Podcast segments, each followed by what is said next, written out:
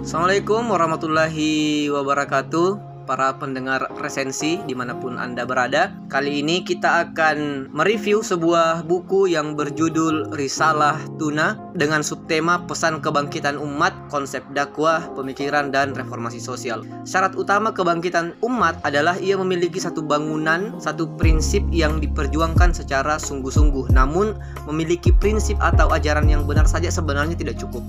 Pemahaman umat yang mendalam serta keimanan terhadap prinsip yang kita yakin benar itu juga menjadi syarat mutlak kebangkitan satu umat. Buku yang sedang Anda dengarkan resensinya kali ini merupakan karya dari Muhammad Bakir As-Syed Haidar Ibnu Ismail As-Sadar atau yang lebih populer kita kenal sebagai Imam Bakir As-Sadar. Beliau merupakan ulama besar kelahiran Irak. Eh, ia bukan hanya sebagai ahli agama, beliau juga banyak menulis tentang filsafat, sosial, hingga politik. Berikut adalah ulasan karya beliau berjudul Risalah Tuna Pesan Kebangkitan Umat, Konsep Dakwah, Pemikiran dan Reformasi Sosial. Setiap zaman memiliki tantangan yang berbeda-beda. Itu juga sebenarnya yang menyebabkan metodologi setiap nabi untuk menyampaikan ajaran ilahi berbeda di setiap zaman. Mereka menyesuaikan kebudayaan dan tingkat kemampuan penerimaan umatnya. Begitu pula hari ini, serangan dari pemikir sekuler tidak hentinya dipublikasi, baik itu melalui buku cetak, blog-blog, atau bahkan melalui tulisan di wall Facebook kita. Ini tentu tantangan yang besar bagi kita semua, terutama para cendekiawan muslim ya di Indonesia. Bukan hanya kritik terhadap apakah Islam masih relevan di era teknologi hari ini, tetapi masalah laten lain adalah soal ideologi transnasional yang sudah jamak kita dapati di negara kita tercinta. Dalam kurun waktu seminggu terakhir saja, kita bisa melihat sudah ada dua kasus penyerangan yang diduga dilakukan oleh kelompok teroris. Pertama, bom bunuh diri yang terjadi di Gereja Katedral Makassar, sampai yang paling terbaru, penyerangan di kantor Mabes Polri oleh seorang perempuan yang diketahui bernama Zakia Aini. Mustahil mereka senekat itu kalau tujuannya hanya untuk viral. Ada cita-cita yang mereka anggap agung, yang mereka anggap abadi, yang bisa didapatkan dengan syarat ia harus membunuh orang yang dalam kacamata mereka kafir serta melawan sistem yang togut. Sependek pengetahuan saya, cikal bakal radikalisme adalah karena kita sudah merasa mapan dengan pengetahuan kita kita merasa ayat Al-Quran yang kita tafsirkan sudah paling benar sehingga orang lain pasti salah dan yang salah layak untuk dibunuh karena jika ia berbeda dengan kita artinya ia kafir. Nah, eksklusivitas beragama menurut kami adalah cikal bakal dari radikalisme yang kemudian akan berujung pada aksi teroris. Lalu bagaimana caranya untuk menghindarkan generasi kita ke depan dari paham radikal ini? Simak ulasan kami dalam buku ini. Yang pertama, mubalik antara perasaan dan rasionalitas. Kedalaman perasaan cinta terhadap sesuatu itu disebabkan oleh penerimaan akal secara rasional terhadap sesuatu itu. Islam diterima dan kita rela berjuang di dalamnya karena kita telah menerima dengan akal budi kita bahwa Islam adalah agama yang rasional. Saya bukan seorang mutazilah ya yang kemudian akan mengatakan bahwa akal adalah satu-satunya ukuran beragama yang baik.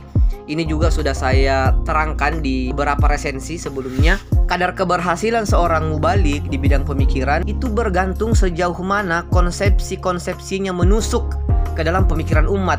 Sementara itu di bidang psikologis tergantung pada sejauh mana keserasian perasaan umat dengan konsepsi-konsepsi tersebut.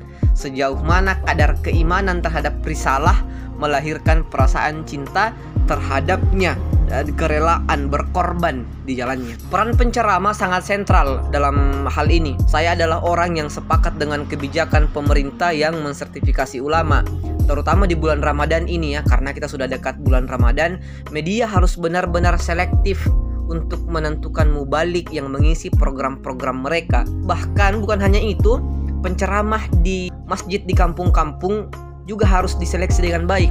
Masyarakat harus mendapatkan asupan pengetahuan Islam yang benar, Islam yang terbuka dan saling menghormati satu sama lain. Berikutnya, Islam sebagai rahmatan bil alamin. Risalah Islam memperlihatkan keberpihakannya kepada seluruh makhluk di bumi, bukan hanya kepada umat muslim saja atau bahkan bukan hanya kepada manusia saja, binatang dan seluruh alam semesta serta bagaimana mestinya kita berlaku kepadanya juga tercakup dalam nilai-nilai keislaman. Kita terjebak dalam miskonsepsi tentang arti dari perbedaan. Ini nih akar persoalannya. Wajar saja sebenarnya karena sedikit tahu itu meniscayakan kita gampang untuk membenci.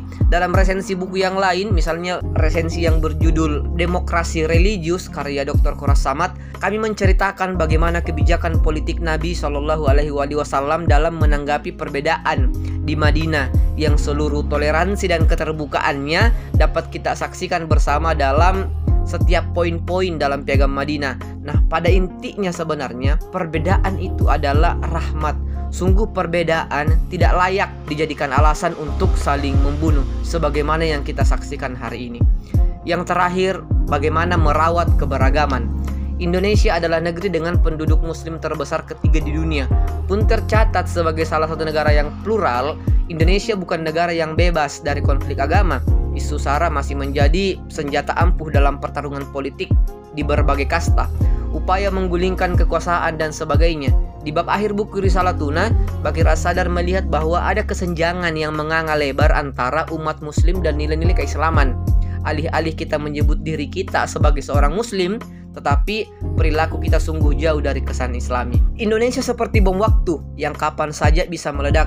Perbedaan ras, agama dan suku oleh kelompok tertentu bisa dijadikan sebagai sumbu untuk meledakkan bom waktu ini.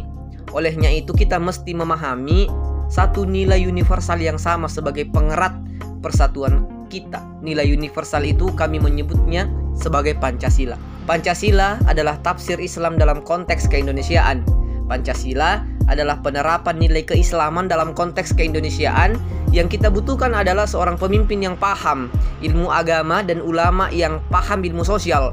Akumulasi keduanya akan membawa spirit keislaman yang adil dan beradab demi terwujudnya keadilan sosial bagi seluruh rakyat Indonesia. Ada pertanyaan?